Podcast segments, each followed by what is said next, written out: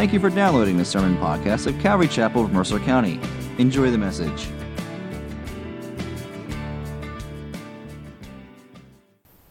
Well, good morning, everyone. Josh said that it's by grace we get to hear from the Master of the universe. For the record, I am not the Master of the universe. Um, I believe he meant the Holy Spirit uh, there. It is, uh, it's good to be together, my friends. Turn with me in your Bibles to the book of Hosea. Hosea. Hosea is immediately following some of the bigger books like Isaiah and Jeremiah and Ezekiel and Daniel. Then you come to the book of Hosea, which is where we are going to be today, as well as a number of weeks into the future. Uh, as the Lord will allow, we're starting a, a, study of the Old Testament books of the minor prophets. If you were with us last week, we looked a little bit at uh, sort of a, a, background of the Old Testament to give us an understanding of where the minor prophets fit into all of that. So um, that's available for you to listen to if you weren't with us. Uh, a lot of people have asked about the slides and things like that from last week, the timelines and stuff. That's available online as well, so you could check all that stuff out to put these things sort of where they fit. And we'll, we'll try and go back and do that a little bit here and there during our studies. Uh, but it is certainly good to be here uh, with you. Thank you so much for your patience with us during this long process and us telling you, uh, don't worry, it's coming soon. And I'm sure we're going to be in by Christmas 2017. Uh, and it'll be, you know, Easter, it'll be this, it'll be that. And it's just a process. It took time, frustrating at times, but uh, whatever. You know what I mean? Like, this is life. Life is frustrating. Amen? Yeah, you know, so there you go. Soon we'll be in heaven. Um, I said that to one guy, and I said, "Soon you'll be in heaven." And he was a little bit of an older fella, and he was like, "What do you mean by that?" you know, whatever. Ah, you'll be. Anyway, let's pray. Father, thank you for uh, the ability to gather. Thank you for the Word. Lord, I, I, can't imagine what we would do if we didn't have the Word to come now and sit and to to learn from. We would just sort of sing some songs, smile, um, rub shoulders with one another, but you've blessed us with the ability to know truth through the Word of God, and you preserved it through the ages um, so that we can gather here. Lord, you've blessed us in this nation in particular with the ability to have it in our hands, Lord, uh, and to have multiple copies of it scattered throughout our houses and in our cars and, and different things like that. Lord, help us to honor your word, to respect it as it deserves to be, and to sit under it. Whether we gather together here or we're just alone in our easy chair at home, Lord, we want your word uh, to speak into the deep places of our hearts, um, that we might know you in a deeper way. We might know your will for our lives as we seek to walk therein. Um, so bless this time as well. Use your word, we ask in Jesus' name. Amen. Well, as I said, we're in the book of uh, Hosea. And Hosea, you may recall, and I'm going to reference back many times to our study last time together. Uh, Hosea is one of those books that's part of that prophetic style of literature. And so chronologically, it doesn't just pop up in our scriptures uh, after the, the book that comes before it, and chronologically the one that comes after it. it. It sort of stands alone, and so we have to begin to understand some things about it. The books of the prophets, whether that's Isaiah or all the way through Malachi, and those 17 different books, they cover about a 400 year period of time. And some of them come toward the beginning of that, some of them come toward the end of that. They were written approximately 800 BC to 450 BC. And if you remember your history, your study of history, that's during the time period leading up to, during, and after the various exiles that the children of Israel went through. And we know that the children of Israel went through two captivities. They went through the Assyrian captivity, which was roughly around the 700s, and they went through the Babylonian captivity, which was roughly in the 500s or the 600s uh, or so there. And so these books all fit during that particular time period. Let me remind you also of a couple of other things as we move through. The nation of Israel becomes a people during the days of Abraham. Now, that's about 2,000 years before Christ. And Abraham is called out by God. He wants to raise up a nation through this man. He's an older man, he's 75 years old, has no children, but the Lord says, I'm going to give you a child. And through that child, uh, an offspring of people will come. There'll be a nation, and even through that child, the Messiah himself will come. Well, Abraham's descendant, his grandson, is a guy by the name of Jacob. And it's during the time of Jacob that the people begin to grow exponentially. So, whereas it was Abraham and his wife, then it would be the 12 tribes of Jacob, also known as Israel. And before long, that group of 12 would grow to 70, which would grow somewhere to between 3 to 4 million people. And so the nation of Israel, within a few generations, about 500 years or so, would grow to be a large group of people, about half the size of the current nation of Israel. And it was those three to four million people that make their way out of slavery and they begin to go to the place that God had promised to Abraham 575 years earlier. They begin to make their way to the promised land. Today we call that the land of Israel. Back then it was known as Canaan. And God promised, I'm going to give you this land, and your descendants will possess this land. Well, they do. And Joshua, Moses dies, Joshua comes on the scene. So within a generation of coming out of Israel, they begin to acquire the promised land. That's about the year 1400. Soon thereafter, kings would be appointed, and you have the first of kings, Saul, then you have David, and then you have Solomon. That brings us to around the year 1000. And unfortunately, in that year, there was a split in the nation. And the nation underwent a civil war, divided itself. The people of God divided themselves into two peoples of God, if you will. There was the northern kingdom, the ten tribes, and there was the southern kingdom, which was made up of the two tribes. The northern kingdom kept the name Israel though I think that's a misnomer. It seems more to me that that would have been appropriate for the southern kingdom, but nonetheless, the northern kingdom kept the name Israel. The southern kingdom went by the name of the largest of their two tribes, the tribe of Judah. And from the immediate start, and this is important, you'll see in a moment, from the immediate start, the northern kingdom began to go its own way. And so not only did they go their own way and appoint their own king to rule over them, but they went their own way and they began to worship and serve other gods as well, false gods, as the surrounding nations did as well. And this is what their new king, this man's name is King Jeroboam. Now, just to throw you off, the, the king of Judah is Rehoboam. All right, so that's just to keep you on your toes. But King Jeroboam, he says this, 1 Kings 12, I think it's going to be on the screen, yeah? It says, So the king took counsel, and he made two calves of gold. Doesn't that sound familiar? That's what happened in Exodus. I, that was wrong then. It's still wrong. And he said to the people, You have gone up to Jerusalem long enough. Behold your gods, O Israel, who brought you up out of the land of Egypt. Now, Jerusalem's south of the northern kingdoms, but it's elevated. And so everybody goes up to Jerusalem, up the mountains to the city of Jerusalem there. And every year, the children of Israel, the Jewish people, they had to go to Jerusalem to celebrate the various feasts that would be taking place there. And King Jeroboam, his advisors, they recognize if the people go back to Jerusalem and worship God down there, their hearts are going to be won back to the, the people of Judah. And so we got to come up with a new plan. And his new plan is let's make our own gods, let's set them up in a place where people can come and worship and we'll just tell them these are now the gods that had previously delivered you. And so they create their own gods. And the northern kingdom ran after that idolatry.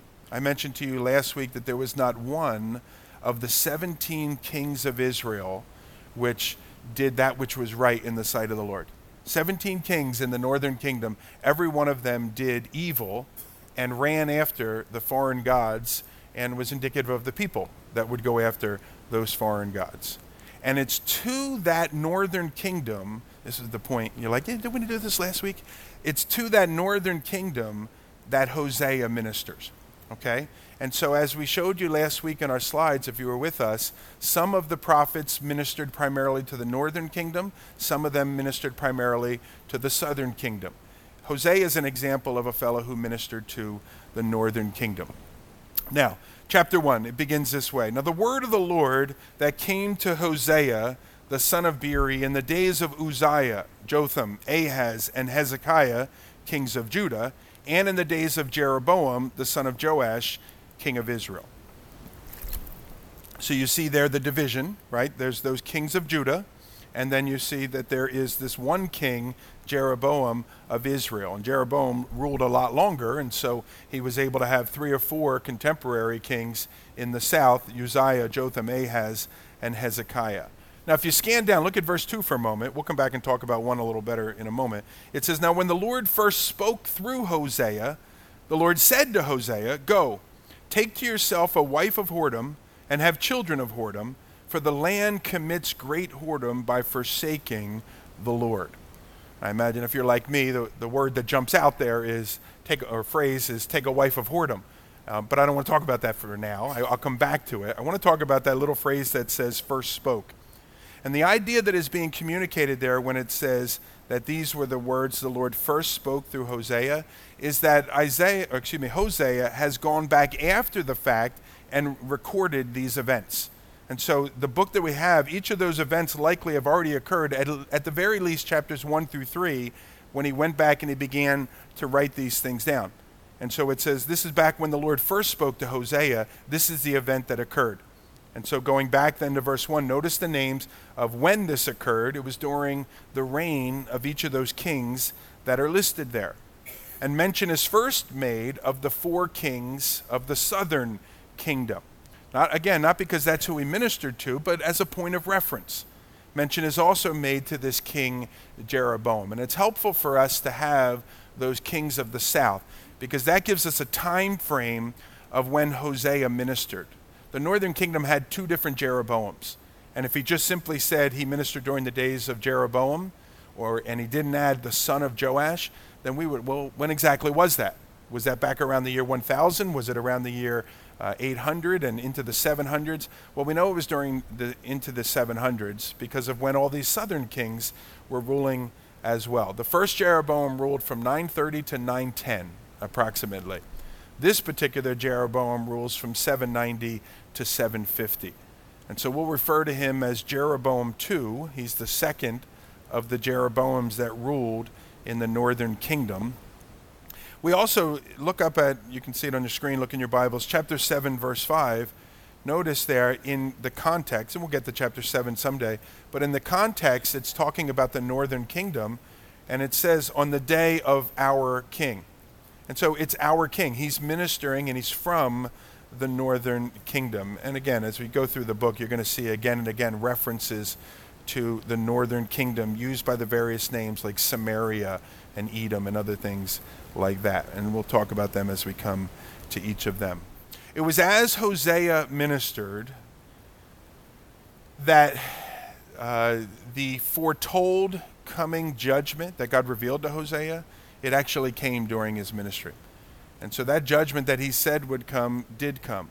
Hosea ministered somewhere conservatively 40 years or so of ministry more likely 50 years and perhaps even as many as 60 years, Hosea heard the voice of the Lord and he went and he shared that with the people of the new uh, of the northern kingdom. And sadly, they didn't listen.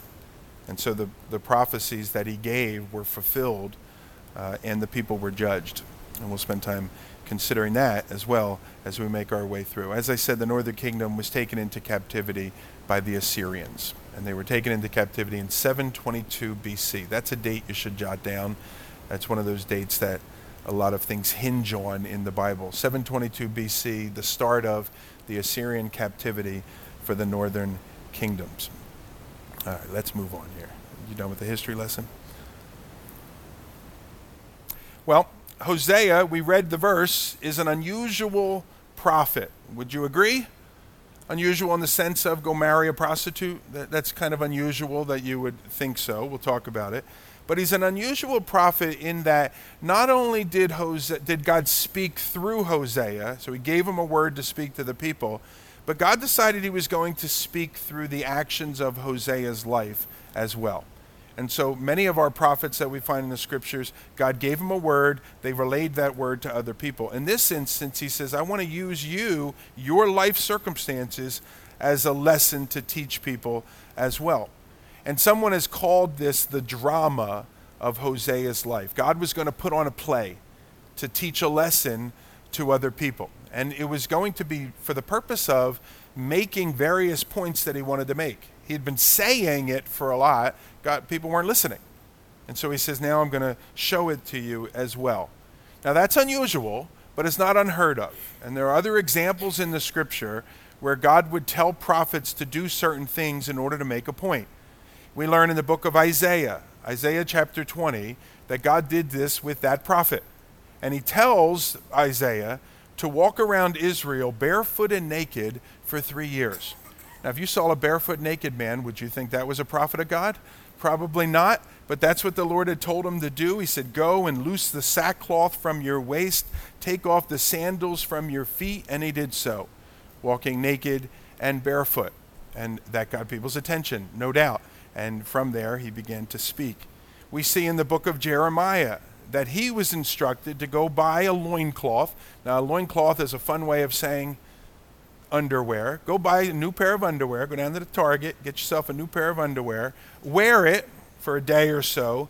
Then I want you to take it off, bury it in the mud on the banks of a river, and then you're going to dig it up again and you're going to show it to the people and you're going to say what I tell you to say. And so, very proud, this is what I want you to do. His actions were going to be used to communicate a message from the Lord. And they would serve as a vivid picture. Wouldn't you agree? That would get your attention. You'd be drawn to it. Now, in the case of Hosea, excuse me, in the case of Hosea, the vivid picture was going to be his entire life. It wasn't going to just be one quick event, buy some underwear and bury it and then take it back out. It was going to be the picture of his entire life, his family, his marriage, his children, and so on. And I honestly think that this drama, this pageant here that is before us, it provides for us two very important things. One, the most clearest pictures of just how despicable sin is, and at the same time, the clear, clearest and loveliest picture of God's grace and God's love. And they're both found in the same book. And so we talk about what is the good news. Well, the good news is the gospel of Jesus Christ that'll forgive you of your sin. But you cannot have the good news without the bad news. You can't have the good news that Jesus will save you, He'll forgive you, He'll cleanse you, and He'll pass on to you His righteousness, even as He takes your unrighteousness upon Himself, unless there's mention of judgment that is coming upon sin. And we see both of those things in here. We see the despicableness, I'm not sure that's a word, of sin, but we see the, the amazing be- beauty of God's grace and God's love. Somebody has called the book of Hosea the second greatest story ever told. There was an old play in the 1960s that some or a movie called The Greatest Story Ever Told. I think Charlton Heston had a supporting role in the movie. Somebody bigger than Charlton Heston was the star. The greatest story ever told, and that's the story of Jesus Christ. They put it in film there. We should probably watch it together. It's probably no good nowadays, but I'm sure it was great then. White old people? Yeah, you enjoyed it? Very nice. Well, Hosea has been called the second greatest story ever told because, in so many ways, it's, it paints a picture of the coming of Jesus Christ to forgive folks of their sin. And as we go, I'll continue to try to weave that idea through our study. The name Hosea, it means salvation. Hosea comes from the same root as the word Joshua. Joshua is a familiar name we know from the Old Testament. In the New Testament, where there was sort of this Greek transliteration, we get the name Jesus. All three of those words in Hebrew, they come from the same place. And Hosea means salvation. And it's a fitting name for this prophet of this particular book because this book is all about salvation. Turning to the Lord from your sin and being saved. That judgment comes upon sin, but the Lord is willing to save people. Now, the days of Jeroboam II, they were glorious days in the nation of Israel in some ways. The northern kingdom was thriving. Their Dow Jones was higher than it had ever been in the history of their nation. There was luxury in the nation. Materialism abounded in the nation. The nation was free. And surrounding nations weren't bothering it and they weren't having difficulty. And that's part of the reason they didn't have to put all their money toward a, a defense of sorts. And so they could invest it back into their society. National security was at its highest. But, despite that, there was an affinity for false gods and there was this love for the idolatrous practices. Even while there was an apparent devotion to the ways and the practices of Judaism, even while there was a fervor for being a good Jewish religious adherent, the reality is there was the worshiping and the serving of these false gods. And as Isaiah, who was Hosea's contemporary, said, as Amos, who was both of their contemporaries as well, as they made it clear the hearts of the people, though they were religious, was empty and it was shallow and it was corrupt. And that corruption was rampant throughout the nation spiritual corruption. And the people had convinced themselves because we are materially blessed, God must be pleased with us. And I think many people in America think the same way as well that God must be pleased with us because look how much blessing He has poured out on our nation. The life of Hosea is going to vividly show that the people had been unfaithful to the Lord, were presently being unfaithful to the Lord, and they would soon experience the consequences of that unfaithfulness. Let's continue. Verse 2. I'm going to read through verse 9. It says, Now when the Lord first spoke through Hosea, the Lord said to Hosea, Go, take to yourself a wife of whoredom and have children of whoredom. For the land commits great whoredom uh, by forsaking the Lord. Now, I'm, I'm really interested to see how the fifth and sixth grade teachers are handling this chapter today, um, but that's their problem. Uh, verse 3, he says, So he went and he took Gomer, the daughter of Diblaim, and she conceived and bore him a son. Parents, by the way, in the car, you might get that question. So what's whoredom? All right, and you can have fun with that yourself. All righty. Verse 4 Now the Lord said to him, Call his name Jezreel. Verse 3 He's going to bear a son. She is. Call his name Jezreel, for in just a little while I will punish the house of Jehu for the blood of Jezreel, and I will put an end to the kingdom of the house of Israel. And on that day I will break the bow of Israel in the valley of Jezreel. Verse 6 She conceived again and bore a daughter.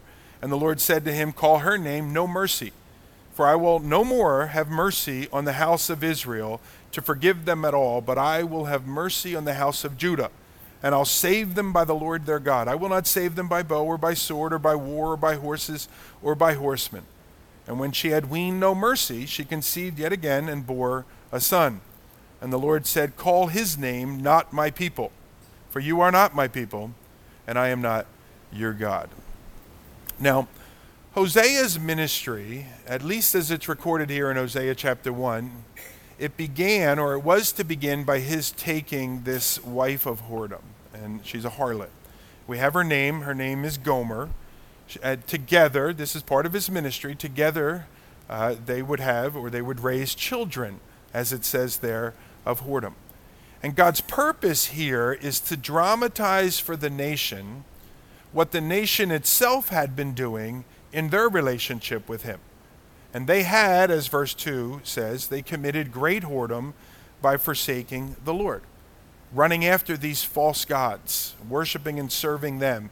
It, again and again throughout the Old Testament and even into the New. In the New Testament, the church is referred to as the bride of Christ. In the Old Testament, it paints this picture as the, the people of, of God, the Jewish people, as the wife of God. And so they've been running after their false gods, and so it's spiritual adultery, if you will, that idolatry is. And so Hosea is told to do these things. And in obedience, Hosea obeys the Lord's command. And he takes for himself this woman, her name is Gomer, she's the daughter of Diblaim. He takes her as his wife. Now, there is some discussion as to whether Hosea, excuse me, as whether Gomer was a prostitute when he married her or that God was telling her he was going to marry this girl who was going to go on to become a prostitute. And so there's different discussion amongst commentators as to what is exactly going on. I'm of the opinion it's the latter, but it, the text doesn't really tell us, and so an argument can be made one way or the other. But if my understanding is correct, then Hosea marries Gomer knowing that she will one day be unfaithful to him and that she will be unfaithful to him in the most egregious of ways, ultimately culminating, we'll read this a little bit later, in his having to go and pay the price of a prostitute to take his own wife home uh, to their house again here. We see that in chapter 3. And God is going to dramatically reveal to Hosea and through him to other people the exact experience that he himself has undergone in his own marriage relationship with the Jewish people and as Gomer would do, so the Jew- Jewish people had done, and they would continue to do, and they would unfaithfully go after their spiritual lovers.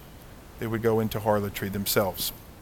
And so God asks him, I want you to do the very thing I've been going through. I want you to marry this prostitute.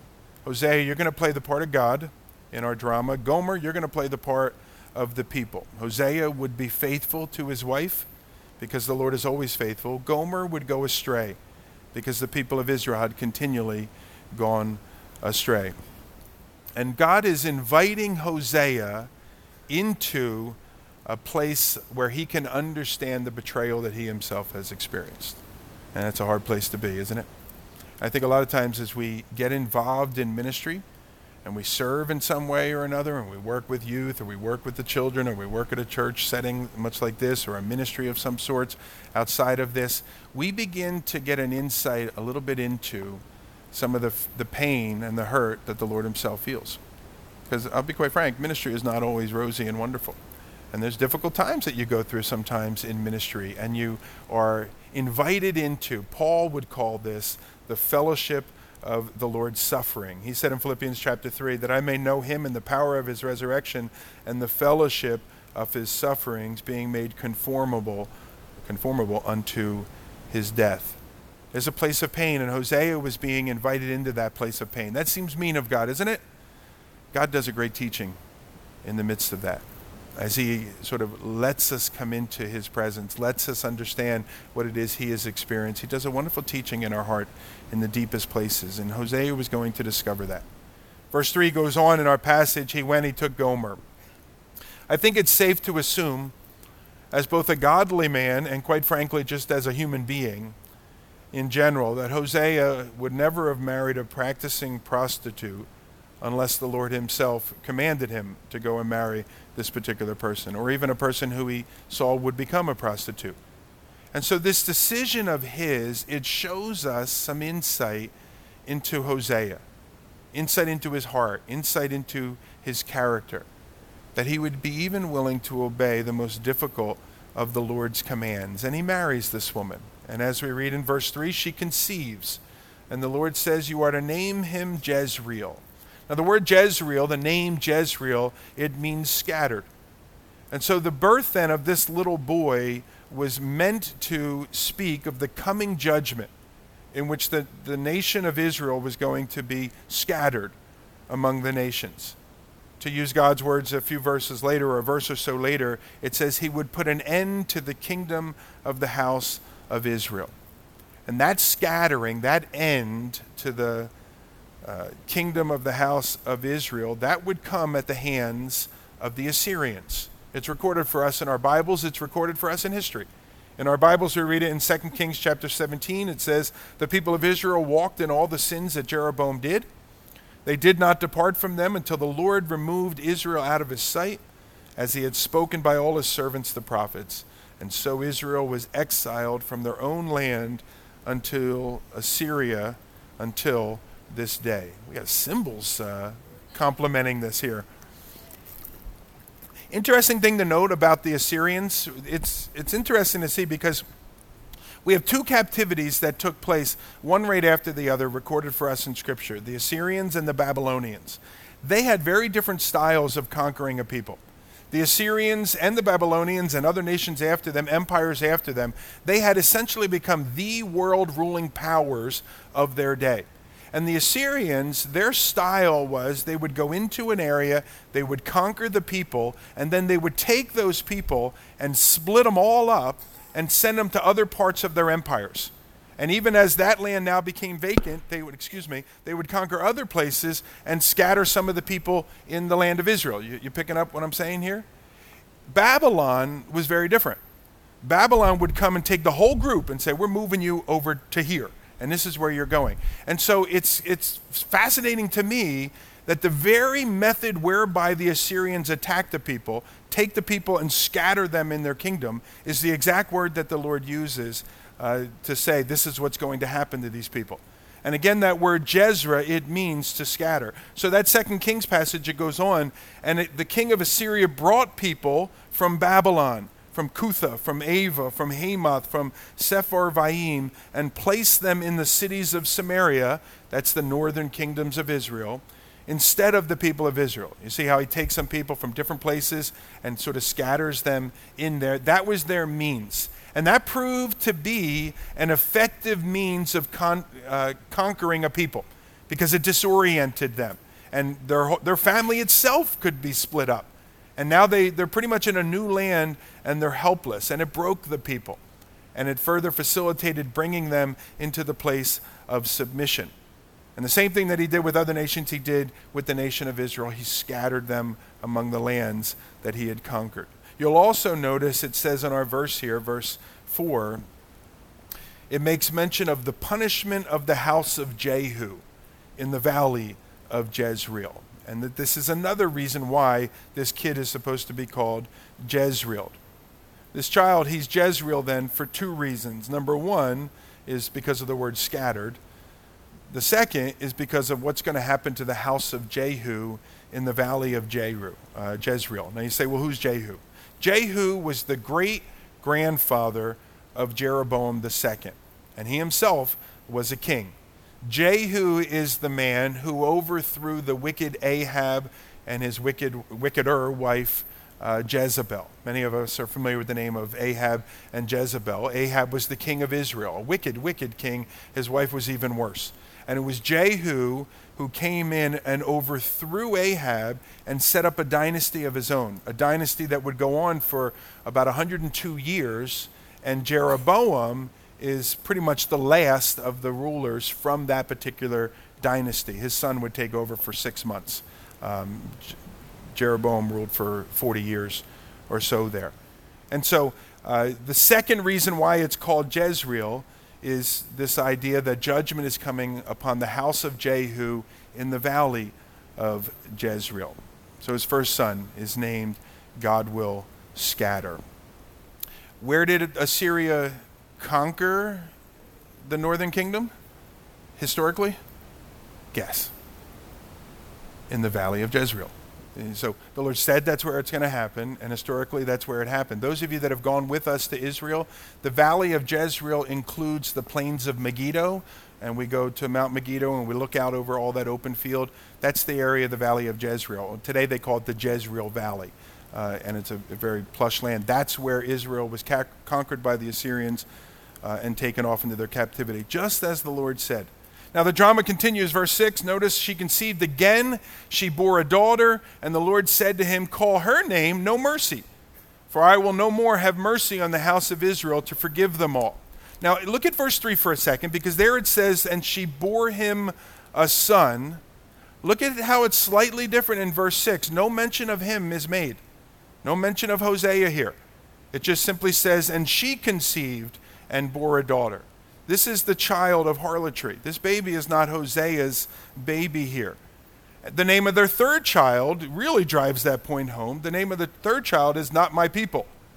All right, and so that especially drives home here that is not Hosea's son. Look at chapter 2, verse 4 and 5. It says, Upon her children also I have no mercy because they are children of whoredom. All right, so she has already now, the first child was theirs together, but she has gone into her harlotry, and in the process of that prostitution, has conceived two different children a little girl and a little boy. And Hosea's beloved wife of his youth has gone astray, just as the Lord said she would did. And again, Hosea is invited into the fellowship of, the su- of Christ's suffering. And he's beginning to feel the pain of his wife going astray, just as the children of Israel went astray from the Lord. Well, he calls this second child here, verse 6, he calls her no mercy. Your version may have the English transliteration of the Hebrew. A transliteration is different from a translation. A transliteration is this is kind of how you pronounce it in English, and your version might say that her name was Lo Ruhamah. Um, but that means no mercy. And so many of our versions just call it that. And they say, call her name no mercy. Because, as it says here, the, no, the Lord would no longer show his mercy to the house of Israel, but instead was going to remove his hand of protection so that they could feel the sting of judgment. And every time Hosea would call this little girl, little no mercy, it would be a reminder to him and to others that God's coming judgment, God's judgment was soon coming, and that exile was on the horizon for the northern kingdom. Now, this idea of God delivering them over to judgment, not showing mercy any longer, That makes a lot of us uncomfortable, doesn't it? That's not the God we like to think of. That's not the, that's not the God of the Bible. God has to always be merciful and keep showing mercy and keep forgetting, forgiving people and so on. Well, God is forgiving, and God is merciful, and God is long suffering. And those are aspects of his character. But when a person or a people insist upon their own way, when they persevere in their own sin, despite God's many warnings, the time comes when God's daily mercies are withdrawn and that person is given over to experience the consequences of their rebellion. Why? Because God has had it? No, even in the consequences of those rebellion, his purpose is that they might turn from their sin. And he's tried to say, you know, you really shouldn't do that. You know, that's not a good idea. Don't do that. And finally, he needs to give the spanking, so to speak, to wake the individual up. And so he's going to let them go. He's no longer going to show them mercy. Just as he knew Hosea's wife would go into harlotry even after they married, he knew these people would go into rebellion, they would not repent, and that he would no longer show them his daily mercy. Verse 7 I'll have mercy on the house of Judah, however, and I'll save them by the Lord their God. I will not save them by bow or sword or by war or by horses or by horsemen. So now, historically, we'll tell you this the northern tribe had pushed things to the point that judgment came. Foreign captivity came upon the land. It became a necessity to wake the people up. The house of Judah, however, the southern kingdom, they had not yet come to that particular point. Now, Judah's not a perfect people, certainly. But every time that the Lord sent someone to them, they would repent. They would be, return to the Lord. They would walk according to his ways. They would put away their foreign gods. And so the prophets would come, their purpose would be accomplished, and they would repent of their sin. And so here we see that the northern kingdom's being judged, but not the southern kingdom. The Assyrians came into the northern kingdom, but they stopped. And they didn't go just across the street and begin to head into the southern kingdom. And it's not because they didn't try to. They had planned to. We read about it in our scripture, Second Kings. This is why it is so good to read all different parts of your Bible together. But in 2 Kings chapter 18 and 19, you hear of a man, maybe you've heard this name, his name is Sennacherib. And Sennacherib was the king of the Assyria.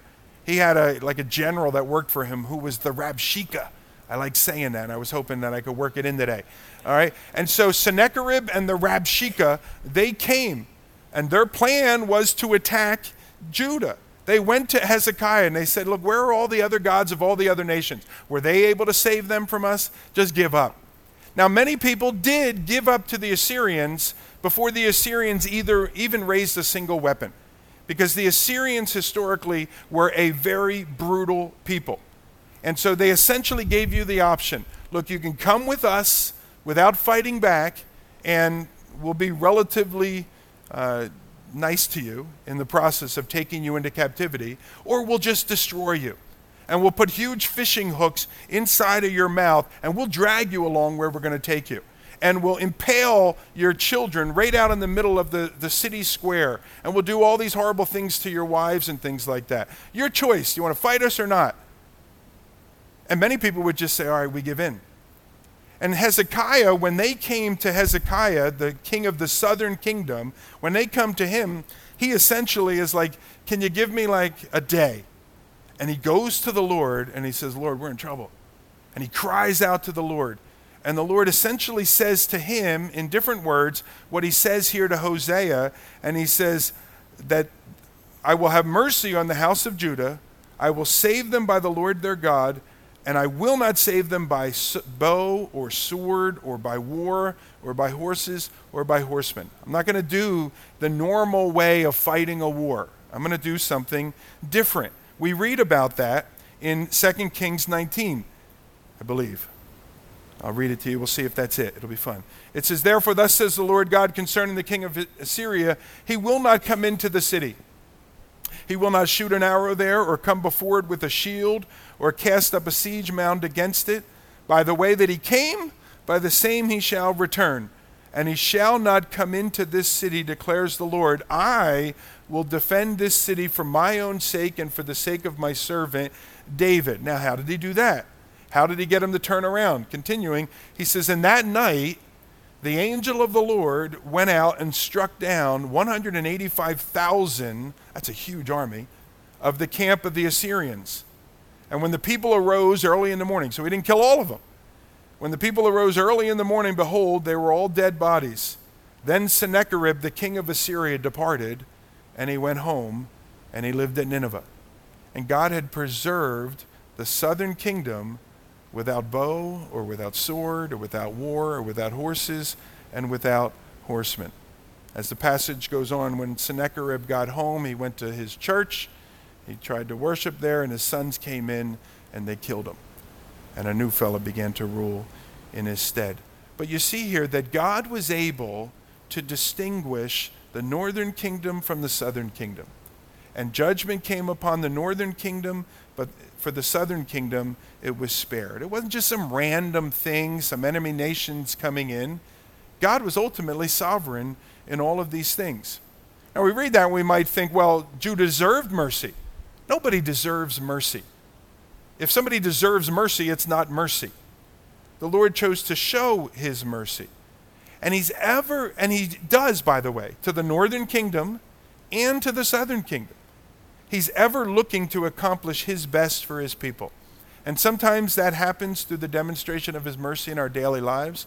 Other times it happens by him taking his hand off and letting us experience the consequences of our actions so that we might learn from the pain of those actions. Continuing, let's go on. He says in verse 8 And so she weaned no mercy, and she conceived and bore a son. Notice no mention of him. And the Lord said, This time call his name not my people, for you're not my people, and I am not your God. Again, Hosea forgave his wife for that first circumstance, at the very least one time, where she conceived uh, from another man, and she goes right back to that again. Same thing that happens in our relationship with the Lord, or in this case, the people of Israel. She names this child Lo Ami, which means not my people. And every time that Hosea calls out to this little boy, Lo Ami, just like it was with his middle sister, it's a reminder that this was not the people of God. He was going to take his hand of protection from them, he was going to allow them to go off into judgment. The Lord's never going to force his love upon anyone. He offers himself. He offers himself repeatedly, but he doesn't force himself upon a people. And he has offered himself repeatedly to this northern kingdom, and they continued to rebuff him and rebuff him and rebuff him. And from the very beginning, that kingdom had been a rebellious and unfaithful people. And they would not forsake their spiritual adultery. And the result then is the Lord refuses to own them as his own, so to speak. And he delivers them up to judgment. I don't think this is so much a penalty against them as much as it is the stating of a simple fact. You don't want to be my people, you're not my people. You want to go your own way, go ahead your own way. Now, a moment ago, I said, for a time, I didn't say it, I should have said it, for a time, the Lord refuses to own them. Look at the next three verses. It says, Now the number of the children of Israel shall be like the sand of the sea, which cannot be measured or numbered. And in the place where it was said to them, You're not my people, it shall be said to them, Children of the living God. Verse 11 The children of Judah and the children of Israel shall be gathered together, and they shall appoint for themselves one head and they shall go up from the land, for great shall be the day of Jezreel. So notice, God promises judgment here upon the nation of Israel, but he makes it clear that it is not a judgment that will last forever. Because as we see in these verses here, that after judgment, there's going to come a day of prosperity, a day of increase, and there's going to come a day of blessing upon the Jewish people. So the judgment that he is speaking of is only, at the hand of the Assyrians, is only a temporary judgment. That the Lord would not cast off the Jewish people forever. Now, grasp that and put yourself in the shoes of Hosea. And your wife has gone astray, and you took her back in, you went to counseling, you figured it out, and she goes astray again, and probably again and again and again. So much so that the only way to get her back is to go down and pay the price of a prostitute to get her to come back. Now, so put yourself there and what's going on in your heart? How you feeling about that? Is this a woman you want to quickly offer your forgiveness to? Probably not. And yet we see here that that's the Lord. And the Lord says he's going to take his hand of protection from them, but he wouldn't do so eternally. And that he would bless them eventually with prosperity, with increase, and with great blessing. There's actually four blessings listed here in this particular passage. The first one is found in verse 10, and that speaks of great national increase. That the people of Israel, they would grow to be a great nation population wise. We see, uh, he also speaks there in that passage that they shall be like the sand of the sea. Sounds familiar, doesn't it, Bible students? That's God's promise to Abraham. When God called Abraham out and finally Isaac was born, uh, and that which God said would happen was beginning now to happen. Uh, one time he takes him out, he says, Look at the stars of the sky. That's as many descendants you're going to have. Sand here on the seashore, that's as many descendants that you are going to have. God reminds us through Hosea that the covenant he made with Abraham, he would fulfill. Even as he takes his hand of protection off of his people, he would fulfill that covenant. Second promise that we see here is also found in verse 11, and that is that the nation would once again be reunited.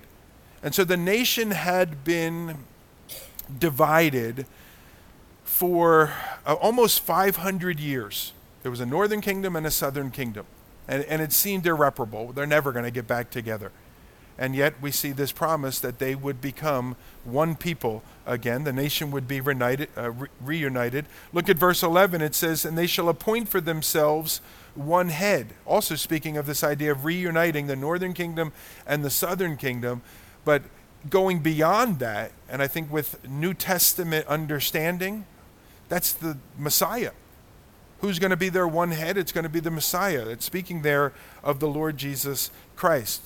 Paul the Apostle would write a section of the book of Romans that's given people trouble, Christians trouble. And if you look at Romans chapter 9, 10, and 11, it speaks about the nation of Israel. And it even makes this statement, or the people of Israel. It says, And in this way all Israel will be saved. Now, I say that gives Christians trouble is because much of the Jewish people in our society today, they don't recognize Jesus as Messiah. And so, how is it that they can be saved if they don't recognize Jesus as Messiah? Is it simply, well, they're Jewish, they have Jewish blood, so they get to go to heaven too? Well, that contradicts the scripture, doesn't it? That Jesus Christ came and he gave his life. People must receive that gift of salvation through his work on the cross, whether you're a Jewish person or a Gentile person. So when will all Israel be saved? What that Paul is talking about? All Israel will be saved when there is a national turning to the Lord, where they'll have one head of one people. Hosea is referring to that. He's talking about the, the days uh, future, even to yet us. This is the event, what Paul talks about, all Israel will be saved, what Hosea talks about, where they'll have one head, the Messiah. The prophet Zechariah, he said it this way Again, notice all different parts of the scripture that come together to give clarity to the scripture. The prophet Zechariah said, I'll pour out on the house of David and the inhabitants of Jerusalem a spirit of grace for pleas of mercy. That means they'll cry out for God's mercy.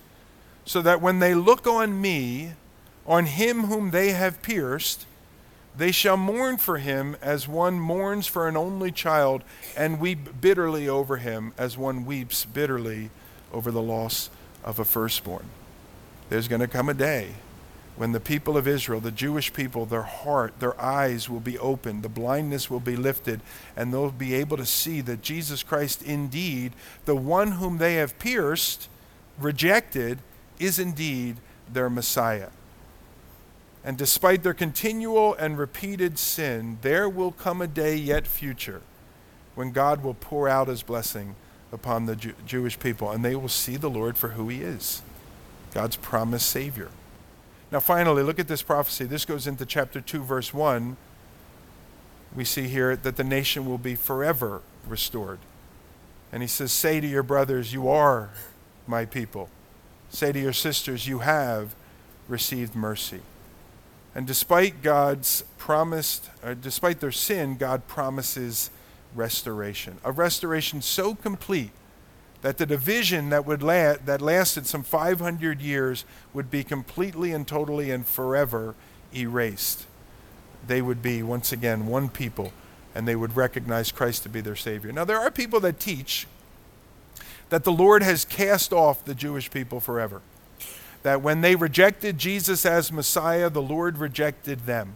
And the Lord is not interested any longer with the Jewish people, that the church has become the spiritual Israel, and all of those blessings that speak of God pouring out his blessing on the Jewish people, that actually applies to the church. I do not believe that teaching. And I don't think you should believe it as well, because that has some implications for your walk with the Lord as well, if indeed that is what God has done. The church is not spiritual Israel, where all of those promises now transfer to the church. The church is the church, and Israel is Israel. Now, we have a nation in the world today that is called Israel. But when we talk about Israel in, in this sense here, we're talking about the Jewish people. The Jewish people are the Jewish people. The church is the church. And God is not through with his covenant people, the Jewish people. And he's not through with the nation uh, of Israel. And there is coming a day when those to whom he said, You're not my people, will once again be called his people.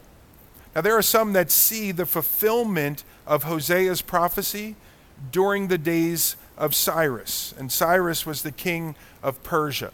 And when the Assyrians were on the scene, the Assyrians would be defeated. Then there would be the Babylonians, and the Babylonians would be defeated.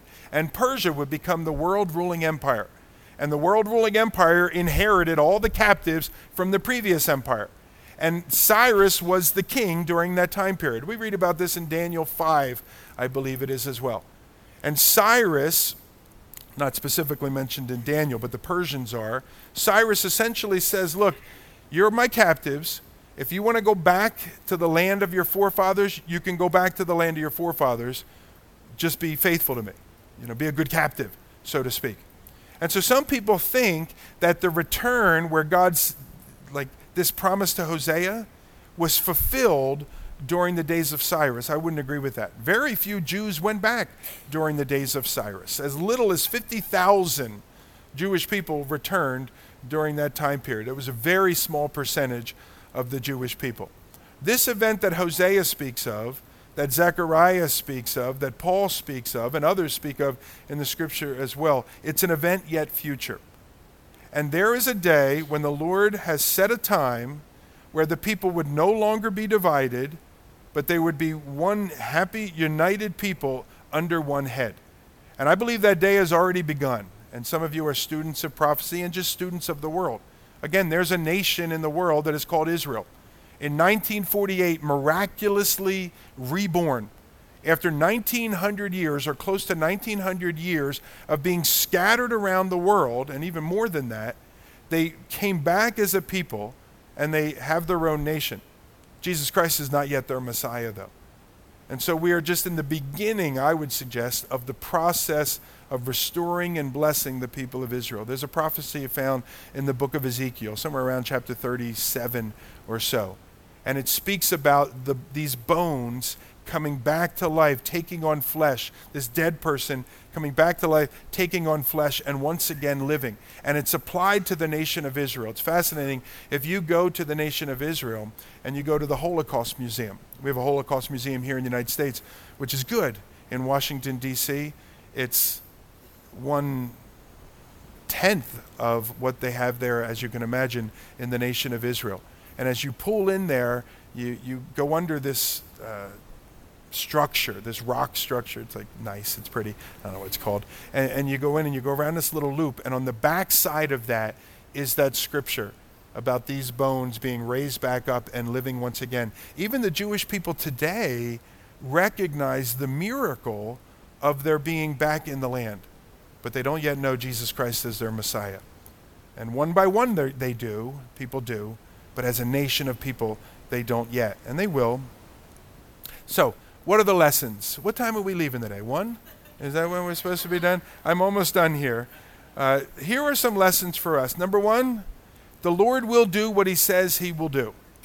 All right, the Lord will do. He told Hosea his wife was going to go astray, she went astray. He told Hosea, These people will one day come back in the land. They came back in the land. The Lord's going to do what He said He is going to do, and you can trust Him at His word. You might want to pick up for yourself a book of Bible promises. Little, little thing here that is listed all the different promises of Scripture. The Lord is faithful to fulfill what He said He would fulfill. That'll encourage you in your faith. The second thing we learn here is the pain and hurt of spiritual adultery. When we go astray, it hurts the Lord's heart. Just as parents, when your kids go astray, they rebel against you, they say some mean things about you, eh, no big deal. It is a big deal. It hurts your heart. And Hosea here is getting some insight into that. And he was instructed to experience that pain, and he obeyed. And we can relate. We can understand what it would feel like for a man's wife to be unfaithful to him and to do it again and again and again, or a woman's husband to do so. Thirdly, we learn the lesson that God can indeed forgive the very worst of sins. Hosea plays the part of who in this drama? Of the Lord. And he forgives his wife at the very least twice, and he brings her back in. And th- we can see here that God can indeed forgive the very worst of sins that we can commit. Some of us look at our past and we say, you know what? I get it that God can forgive that and that and that, but He can't forgive what I've done. And the reality of things is, we learn here that He can. Every one of us is far worse, and our sin is far worse than the sin that Gomer has committed when you compare it to our rebellion against the loving God. And it's for us that Christ died. Christ went to the cross for sinners, not saints. Jesus tells us a scenario where there were people that essentially said, You know, I don't need a Savior. I'm a pretty good guy, but you might want to talk to those folks over there. And Jesus came and he said, Look, it's the sick that need a physician. And if you think you're well, then there's nothing I can do for you. But if you know you're sick, I can heal you. If you know you're a sinner, I can forgive you. I can wash you. I can cleanse you. And we must come to him. And so, any of us here that might be thinking the Lord could never forgive me for what I've done, you're wrong. And I'll correct you. The Lord will forgive you if you come to him in repentance. And then the fourth lesson that we have here is look, if you've been straying from the Lord, you've been wandering from the Lord, you've been doing your own thing, you've been walking in rebellion, somehow you've ended up here today, and we're not quite sure, you're not quite sure, why am I even here on Sunday? Probably the new building thing. But you've been straying and walking in rebellion and ignoring God's grace, or maybe even abusing God's grace. Know this there is pain ahead for those that don't turn. The Lord loves you too much to let you just walk in your sin. He loves you too much. And if you're His child, He will let you feel the pain. He'll discipline you. I've shared this example before, particularly when my kids were young. We would discipline our kids when they were young, my wife and I, because we loved our kids. And we wanted them to grow up to be good eh, to mom and dad. You know, just don't cause me any trouble. You know, this kind of thing. We love them and we discipline them. If other kids down the street were doing the same thing, it ain't worth my effort to get involved here. I'm not getting involved in this process or whatever. Let somebody else deal with them. You're looking at me like I'm a horrible person. I'm serious. It's hard to discipline. And I might say, knock it off, kid. But then I'm gone. I'm not going to make sure they knock it off. You understand? I'm not crazy. Right? All right, you got weird faces. All right? And so the Lord disciplines us. He loves us. He's not going to let us continue in our sin. He's going to do everything He can, including using pain and difficulty to break us. And so then let's learn the lesson through someone else. We don't have to go through that difficulty to learn the lesson of walking in God's ways. Somebody else already learned it for us. I don't have to put my hand on the hot fire because I know plenty of other people, I've heard stories of plenty of other people that put their hand on the hot fire to see if it indeed was hot. I don't have to do it because they already had the scars. All right? And so we learn the lesson vicariously through their difficulty. And finally, this allow the story of Hosea to cause each of us here to rejoice. We should rejoice. This is a heavy message. I'm sure some of you are kind of thinking, like, you should probably tell a few more jokes. You know, we, we got some visitors and, and things like that here. How do we make jokes with this stuff? I'm sorry, I, I was trying to throw one in here or there, uh, but this is a heavy message. But we rejoice that the Lord is willing to cleanse. Every one of us that are saved, you've come to the cross, you looked at your sin, and that Jesus Christ is a Savior that can forgive you of your sin and pay the penalty of your sin. Every one of us that are saved, we should rejoice at our salvation. And the longer we're Christians, the more it's kind of like, well, yeah, of course I'm saved. But we should go back to that place of where it all began. I've been forgiven. I've been cleansed. I've been washed. I'm in relationship with the Savior who I've sinned against again and again and again. The Apostle Peter, he said these words, and I think he's clearly thinking of Hosea.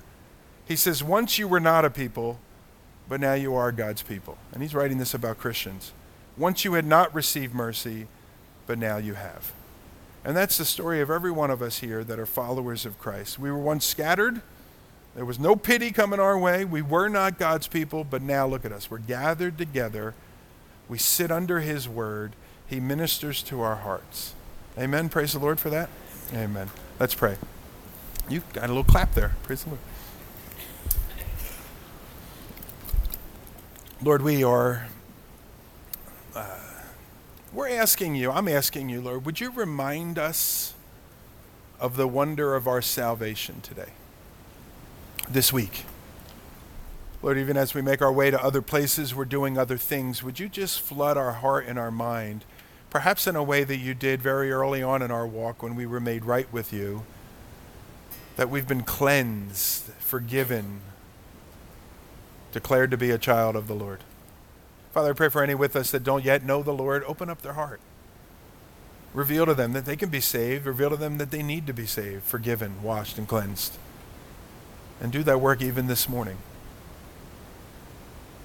Lord, thank you again for this place, the ability to gather together with one another.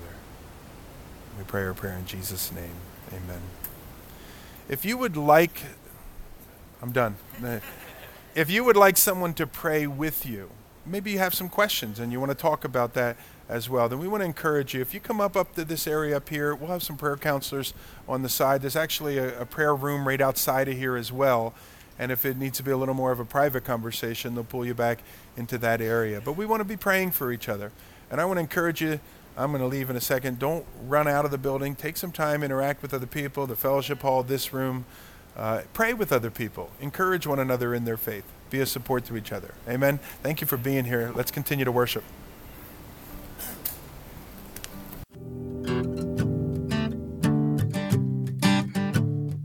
Thanks again for listening to the sermon podcast of Calvary Chapel of Mercer County. If you would like more information about the church, its ministries, its worship services, or its small groups, please visit ccmercer.com or download the church app to your phone.